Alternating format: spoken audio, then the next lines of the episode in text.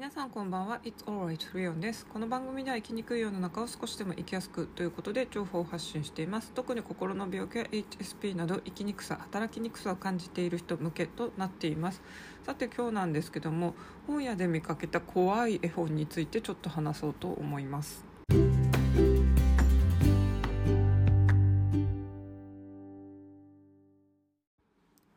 今日はちょっと本屋に寄ってきました。東京に暮らしてみてですね、嬉しいことの一つっていうのが本屋がとっても充実してるってことです。まあ何しろ日本の首都、あの本店がいっぱいあってですね、例えば純駆堂の本店池袋とかですね、この前行った神保町は三省堂の本店ありますし、今日行ったのは東京駅そばのあの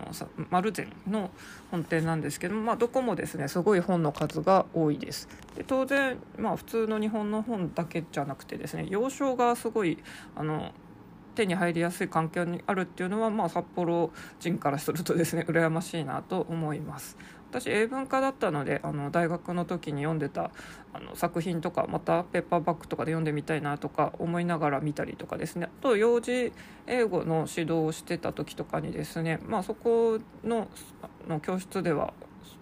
オックスフォードのそういうテキストとかを自分でこう揃えて、まあ、塾の運営者が使ってたんですけども、そういうテキストとかもまあ懐かしいなと思いながらちょっと眺めています。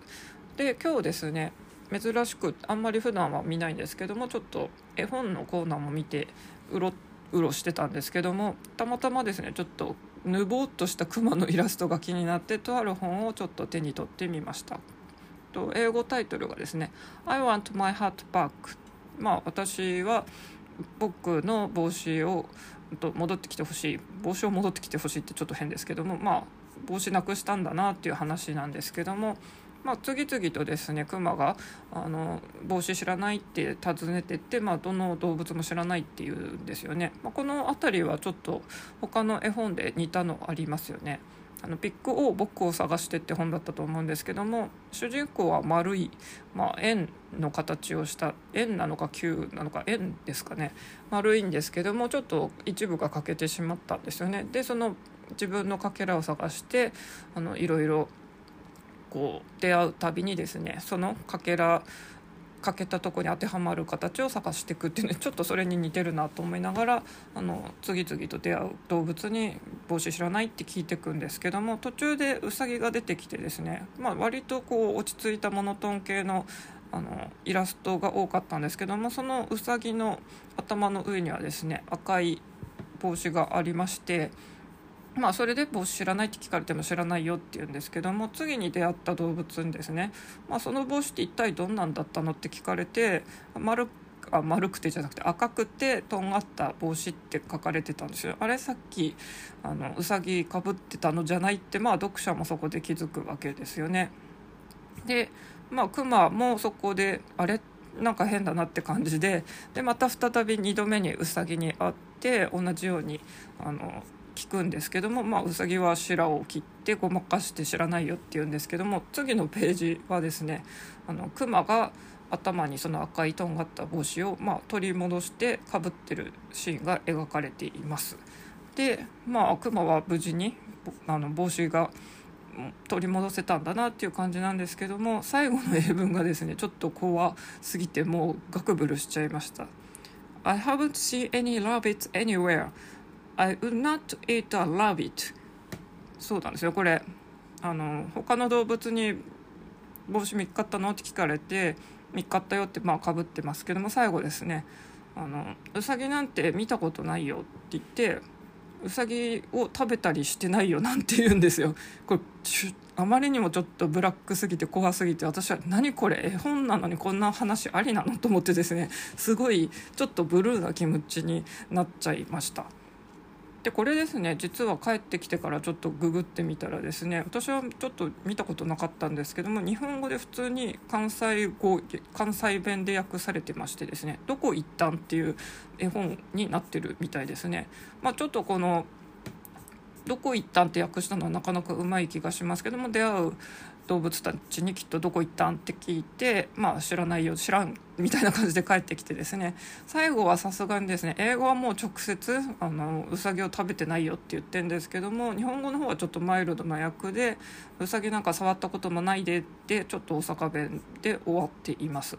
まあ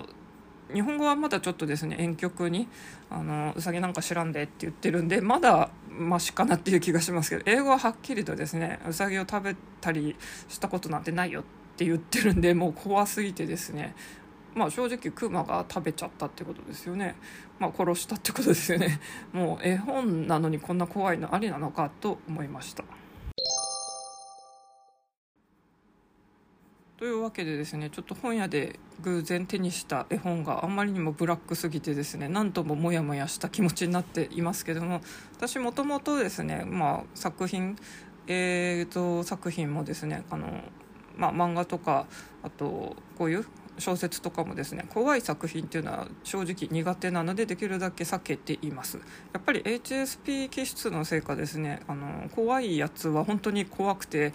耐えきれないので、本当に子どもの頃から読まないようにしてますけども、私が子どもの頃ってやっぱりですね、なんかあなたの知らない世界とか、あと心霊体験とかスポットとかですね、やたらとなんか怖いテレビ番組が流行ってたような気がします。まあ、まだ兄と仲良かった頃とかちっちゃい頃はですね、まあ兄はそれ喜んで見てたんですけど、私はもう怖いんでなるべく見ないようにはしてたんですけども、あとまあドラマとかでもありますよね、ミステリーとかサスペンスとか、そういうのはなるべく見ないようにしてました。私の友達はですね、まあ、普通にそういうの好きで見てたんですけども、まあ、その子は家庭円満な、あの私から見て羨ましいな、仲いいなと思ってたようなあの家族の仲の良さで、私と私の家はですね、もうその頃は結構あの本当に暴力的な、私は割と本当に家族に怯えながら暮らしてた時期もあるんで、まあ日常生活でそうやって恐怖を感じているとですね、わざわざ娯楽の、あの余暇の時間にそんなサスペンスとか怖い話とか見る気にもならないですし、私ニュースも、まあ、昔からそうですけども、なるべく凶悪犯罪殺人とか怖いやつはあのなるべく詳細を見ないようにはしています。やっぱりもう心がざわついて怖くなっちゃうんですよね。これってもしかして エイチエスピー の人みんなそうなんですかね。あのまあ、今 YouTube とか本でもですね、すごい エイチエスピー の人の特徴みたいのでチェックリストとかですね、あと エイチエスピー あるあるとかでよくあのこういう性質ですって言って、まあ、じゅっこにじゅっこさんじゅっことか、まあ、すごいところだとひゃっこぐらい書いてる人もいましたけど、まあ、結構やっぱり当てはまるんですけども、まあ、その中にあんまりですね怖いあのそういう作品をなるべく避けるとかあんまりまだ見たことないんですけど、きっとですね多くの人はあんま好きじゃないのかなっていう気がします。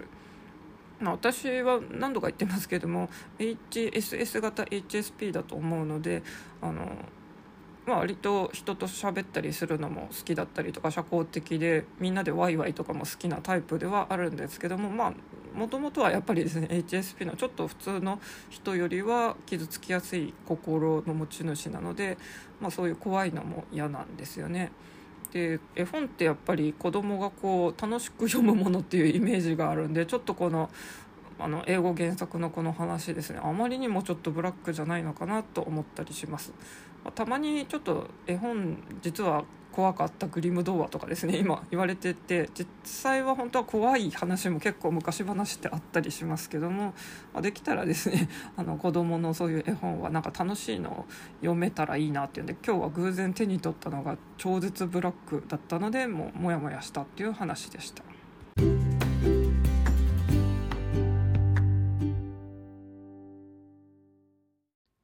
というわけですね、今日は本屋で見かけた絵本がですねかなり超絶ブラックな話でちょっとモヤモヤしたっていうので、これもしかして エイチエスピー の気質が関係あるのかなっていう、まあ私なりの考察をちょっとしてみたんですけども、同じく エイチエスピー 絡みでちょっとまた別のエピソードなんですけども、私、まあ、あの個別学習塾の塾長教室長をやってたことがあります。まあ、職歴としてはそれはマネジメント経験ってありますし、あとはまあ店舗運営っていうのと、まあ、同じ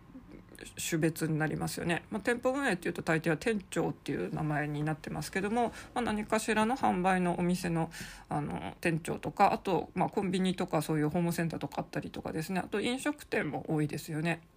何かしらのお店の店長、あと居酒屋店長とかもあったりしますけども、まあ、内容としてはあの業種は違えど塾長っていうのもそれにあたります。で、私は結構リーダー業務っていうのは、まあ、子どもの頃から学級代表とかやってたりとかして向いてると思うし、割とあの人をまとめたりするのも得意で好きだとは思うんですけども、どうもですね、売り上げをこう期待されるとっていうと変ですけども、売り上げ売り上げって言われるとなかなかですね、あの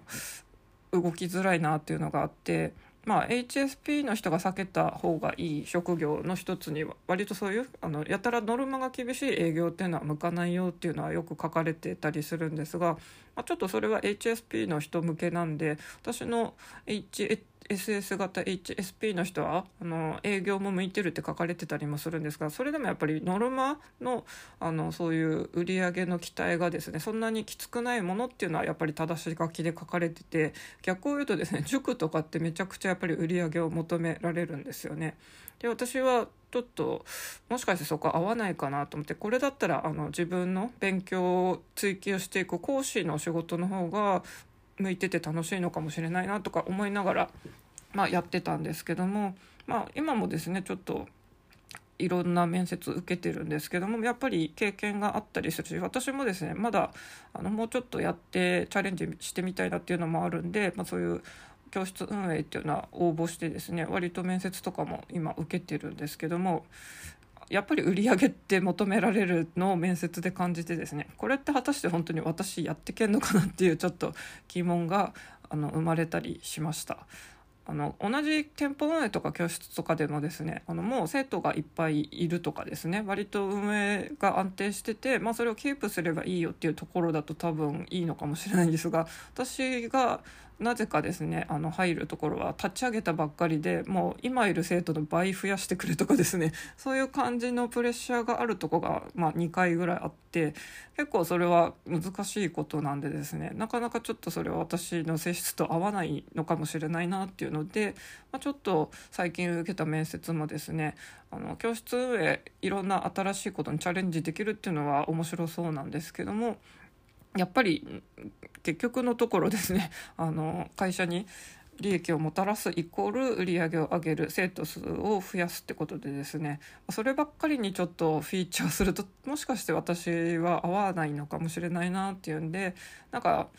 教室運営やってみたい気もするけど、数字数字って言われると結局向いてないのかもしれないなというですね、ちょっと自分のその性質がまだあの自己分析が足りないのかもしれないんですけども、まあまだ、うん、そこはちょっと悩みどころですね。まあ受かってから悩めっていう話もありますけども、まあ講師職は結構私は好きなんですけども、まあ今いろんなこう学校の勉強のやつ以外もですね、ちょっと別のことをもうもうちょっと学んでですね、そっちを教えられるようになった方がよりまた楽しいかなっていう気もしてます。やっぱり エイチエスエス の人ってですね、刺激を求める好奇心がやたら強すぎるっていうのがあってですね、私も最近ちょっと普通のこのご教科の勉強とかちょっとマンネリ感を感じてですね、なので アイシーティー の新しい アイティー のことを学ぼうとかですね、ちょっとそっちの方にちょっとシフトしている感じなので、まあ、何かちょっと変わったことはやりたい気もしますけども、まあ、そこら辺ちょっとまたですね、職探しについては相変わらず悩んでいるところではあります。大丈夫だよ大丈夫、あなたはここにいるだけでいいんだよ。というわけで、それではまた。